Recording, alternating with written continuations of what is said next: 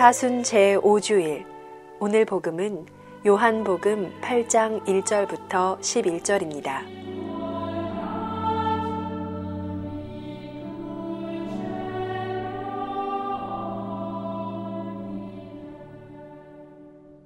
요한이 전한 거룩한 복음입니다. 그때에 예수님께서는 올리브 산으로 가셨다. 이른 아침에 예수님께서 다시 성전에 가시니 온 백성이 그분께 모여들었다. 그래서 그분께서는 앉으셔서 그들을 가르치셨다.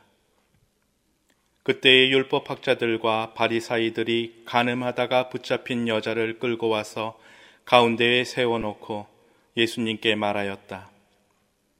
스승님, 이 여자가 가늠하다 현장에서 붙잡혔습니다. 모세는 율법에서 이런 여자에게 돌을 던져 죽이라고 우리에게 명령하였습니다. 스승님 생각은 어떠하십니까? 그들은 예수님을 시험하여 고소할 구실을 만들려고 그렇게 말한 것이다. 그러나 예수님께서는 몸을 굽히시어 손가락으로 땅에 무엇인가 쓰기 시작하셨다.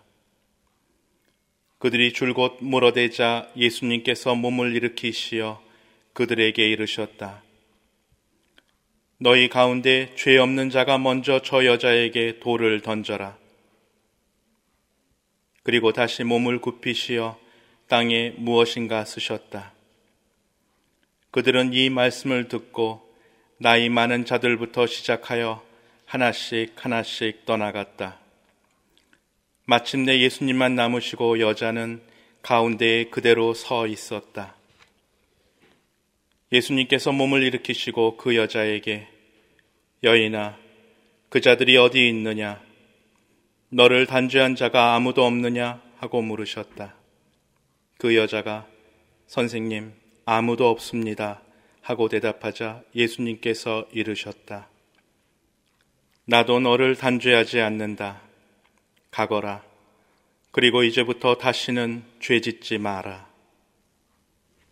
주님의 말씀입니다.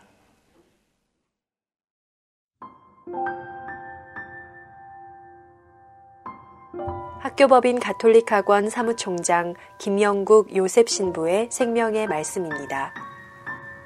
사순절이 막바지로 접어들고 교회의 오랜 전통에 따라 자신의 죄를 살피고 고해성사를 통해 부활 대축기를 준비할 때가 왔습니다.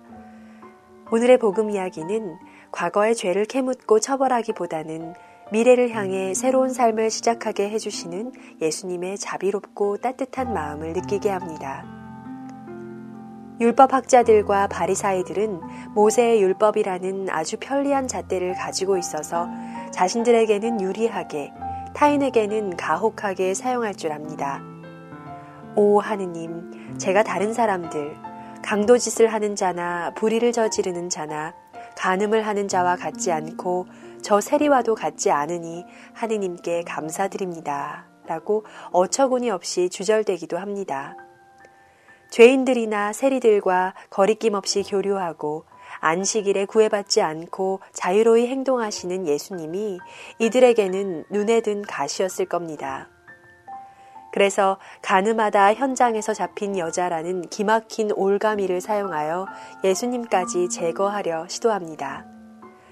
예수님은 율법대로 여인을 돌로 쳐 죽이는데 동의할 수도 없었고 그렇다고 명백한 현행범을 그냥 용서하자고 말할 수도 없었습니다. 돌팔매질에 대한 열정은 2000년 전이나 지금이나 다르지 않은 듯 합니다.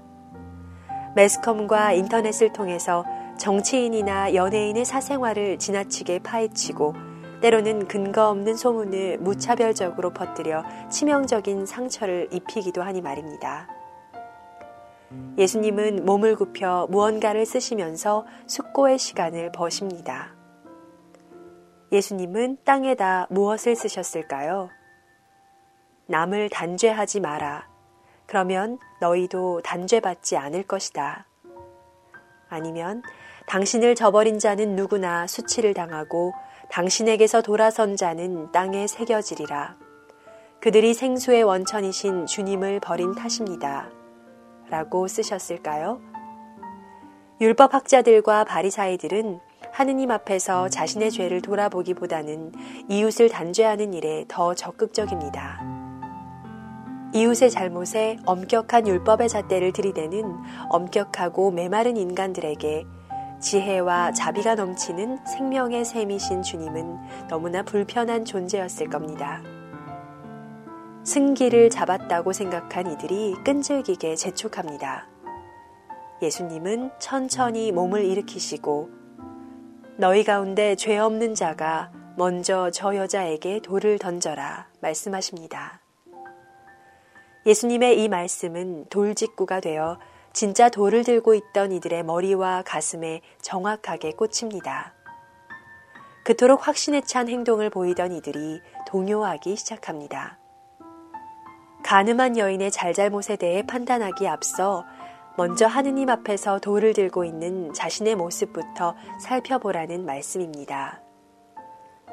객관적인 율법의 요구와 그 적용만이 하느님의 궁극적인 뜻이라고 생각했던 이들에게 예수님의 이 돌직구는 어마어마한 충격이었을 겁니다.